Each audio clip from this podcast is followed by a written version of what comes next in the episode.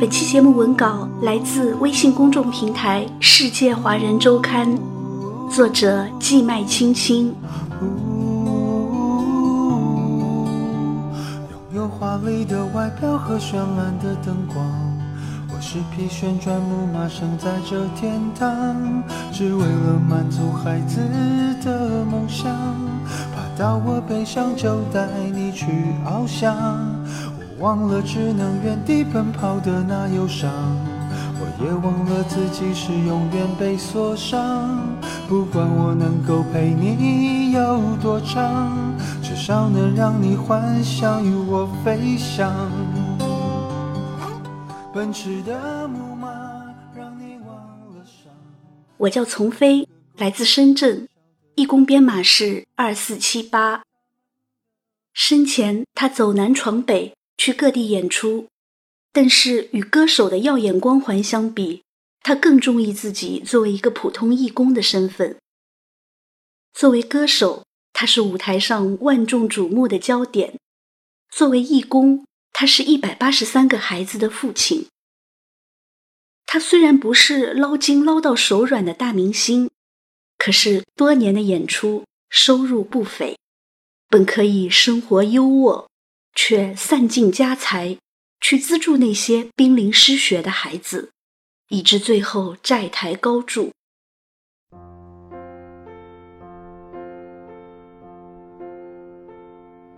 丛飞原名张崇，一九六九年十月出生在辽宁省盘锦市大洼县，自幼家境贫困，穷人的孩子早当家，丛飞初中还没毕业便辍学了。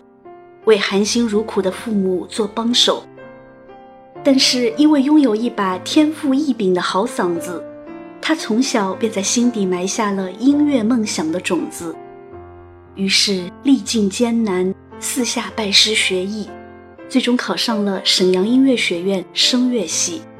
后来被著名歌唱家郭颂收为关门弟子。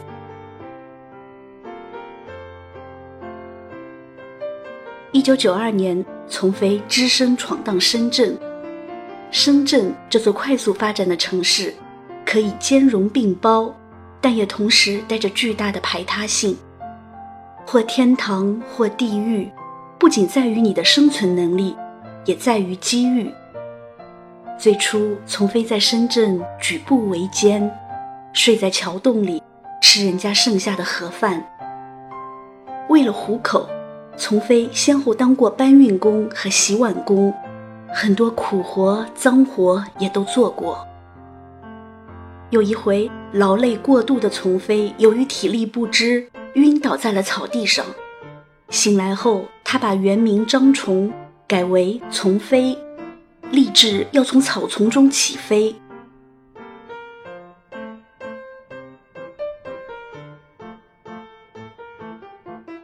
对于一个有艺术梦想的人而言，最窘迫的并非物质上的贫瘠，而是机遇上的匮乏。丛飞急需一场演出的机会，这个愿望不久后便在一个朋友的帮助下得以实现。可惜见钱眼开的朋友卷款逃跑，使丛飞重新陷入贫困潦倒的境地。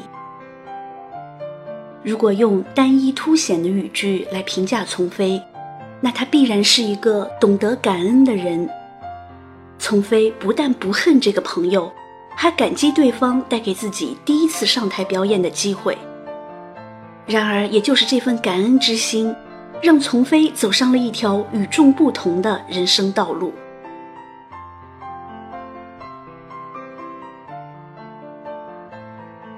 一九九四年。丛飞参加了一场在成都举行的失学儿童重返校园的慈善义演，当时观众席上坐着几百名因贫困而辍学的孩子，他们茫然而无助的眼神，令从小就在苦水里泡大的丛飞感同身受。读书应该是让他们摆脱贫困、走出原生态环境、改写命运的唯一途径。然而，即便是这条路，也被贫穷冰封了。丛飞当场捐出了所带的全部现金两千四百元，慈善之路一发不可收。丛飞十几年如一日的坚守，直到生命的终点。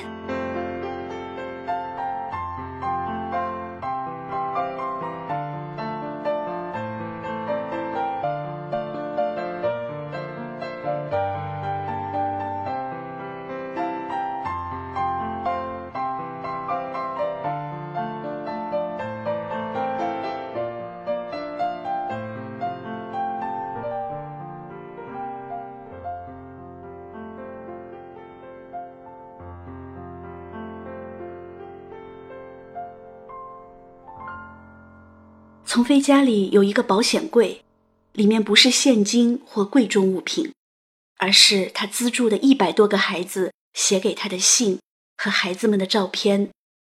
这些信和照片经常被他拿出来欣赏，看着孩子们汇报着自己成长路上的每一点进步，看着他们在阳光下天真烂漫的笑脸，丛飞的内心便获得了一种巨大的慰藉。然而，令人想象不到的是，丛飞和妻女住在一间五十八平米的小房子里，家里唯一值钱的就是一架旧钢琴。丛飞的父母去深圳看他，看到儿子破漏不堪的蜗居，内心无比酸楚。他们知道儿子演出挣的钱不少，可是举目四顾，却发现。几乎没有值钱的家当，衣柜关不了门，沙发坐上去吱吱响。收入和现实的巨大反差令他的父母非常费解，他们渴望得到一个合理的解释，可是丛飞却避而不谈。有天，银行寄来了催交购房贷款的账单，丛飞不得不道出了实情。我资助着一百多个失学的孩子，没钱交贷款了。父母心疼至极，这孩子怎么就不知道为自己想一想呢？也许丛飞根本就没有时间去想，因为他得紧锣密鼓的演出，才能负担一百多个孩子的学费和生活费。他常常刚收到一笔演出费。就马上寄给贫困地区的孩子，自己则从来没有多余的积蓄。二零零三年非典之后，丛飞的演出机会锐减，收入也急剧减少。为了及时给孩子们交上学费，丛飞向亲朋好友借钱，好在开学之前给孩子们送去。孩子们终于可以如期上学。但是他们并不知道，丛飞已身背十七万元的沉重的债务。为了还清这笔巨大的债务，丛飞不得不奔波在各个城市演出。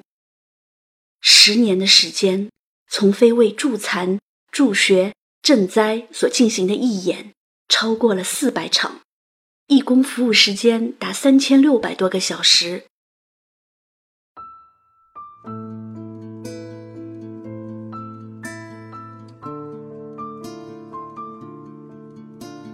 马不停蹄的繁重工作，长期的饮食不规律，最终让他患上了严重的胃病。从两千零四年春天开始，丛飞的胃部经常剧烈疼痛，家人和朋友们都劝他住院治疗，但是为了省钱，丛飞只在门诊开了些口服药服用。二零零五年五月。丛飞被诊断为胃癌晚期。他的朋友说，当时丛飞妻子连住院需要的一万元钱都拿不出来，还是我们几个朋友一起凑的。尽管与病魔进行了殊死搏斗，但二零零六年四月二十日，年仅三十七岁的丛飞仍不幸病逝。丛飞去世的十天前，便开始镇定地安排自己的后事。他提出，身后要捐出眼角膜，让自己有用的器官能帮助有需要的人。他叮嘱妻子，自己走的时候要穿上那套最喜欢的白色演出服。这套衣服曾随他征战天南地北，走遍千山万水。素服若战袍，与子同归。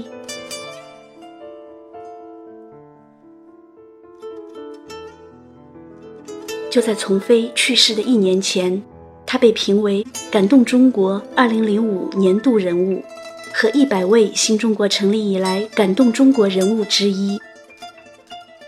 逝者长矣，但是伴随着无数的感动、无尽的怀念的。是在他生前和去世以后的众生扰攘。曾有人质疑他的善举是作秀行为。作秀是什么？表演而已，演得了一时，演不了一世啊。丛飞做慈善长达十一年，累计捐款三百多万，资助了一百八十三名贫困学生。直到他去世的那一刻。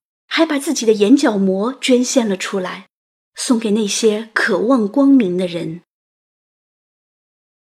丛飞去世的时候一贫如洗，本可以衣食无忧的他，却因为慈善而倾家荡产。试问，如果这样的行为都是作秀的话，还有什么能称作善行呢？禅语有云：“爱出者爱返。”福往者福来，但是真实的情况又是什么呢？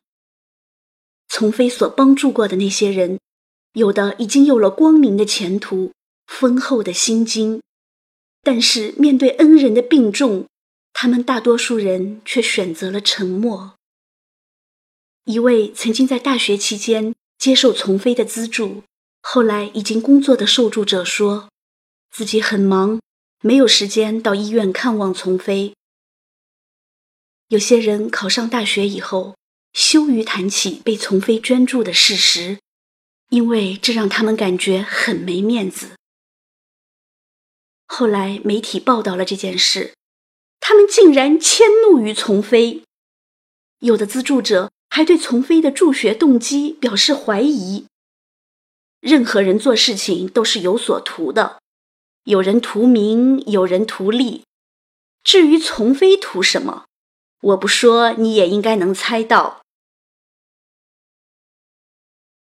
那年开学以后，见丛飞没有像往年一样将钱物送去，一些家长气急败坏的打来电话，问丛飞是不是后悔了。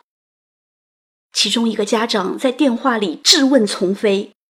你不是说好的要将我的孩子供到大学毕业吗？他现在正在读初中，你就不肯出钱了？你这不是坑人吗？丛飞向对方解释自己得了癌症，对方又问：“那你什么时候能治好病，演出挣钱呢？”贪婪莫过人性，凉薄莫过人心。接到这样的电话后。丛飞在病榻上彻夜难眠，他对妻子说：“我将自己送上了天梯，上去后却下不来。”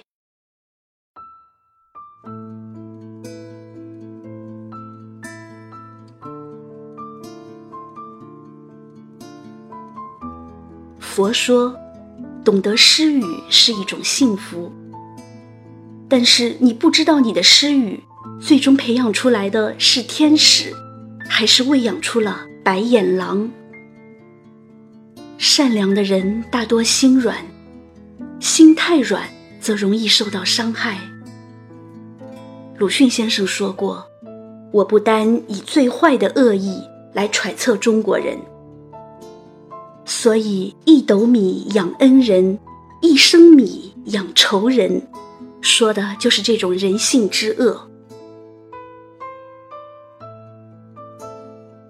然而，当我们在谴责那些忘恩负义的人时，也不禁深思：丛飞的行善带给我们的更大思考是什么？中国有句老话：“穷则独善其身，达则兼善天下。”意思是一个人在力量薄弱的时候，首先应当管理好自己，等到力量足够时，就要为天下人谋取福祉。当你的力量都已经薄弱到需要别人来帮助，却还要想尽办法去施予别人的时候，这种慈善就属于对自我价值的过分需求，它已经偏离了慈善的本意。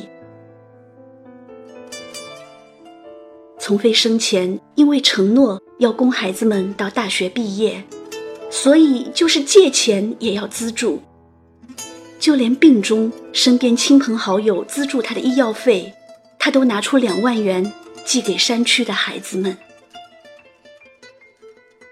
丛飞去世以后，留下了年迈的父母、两个幼女，以及十七万元的债务，而这些都将由他的遗孀一力承担。二零一一年，丛飞的妻子邢丹因一场意外而离世，可怜身后的寡母小女，也沦为社会资助的对象，一味的行善他人。而忽略了家人的感受，这样的慈善未免令人唏嘘。善良若不带锋芒，便令人予取予夺；行善若没有边界，便将自己连同家人置于了最大的困境。没有谁是真正的救世主，慈善只是给有需要的人一架梯子。最终，只有靠他们自己度过真正的难关。拥有华丽的外表和绚烂的灯光，我是匹旋转木马，生在这天堂，只为了满足孩子的梦想。到我背上就带你去翱翔，我忘了只能原地奔跑的那忧伤。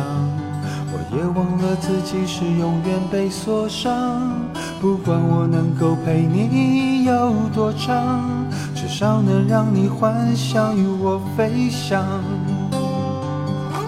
奔驰的木马让你忘了伤，在这一个供应欢笑的天堂，看着他们的羡慕眼光，不需放我在心上。旋转的木马没有翅膀，但却能够带着你到处飞翔。音乐停下来，你将离场，我也只能这样。Ooh.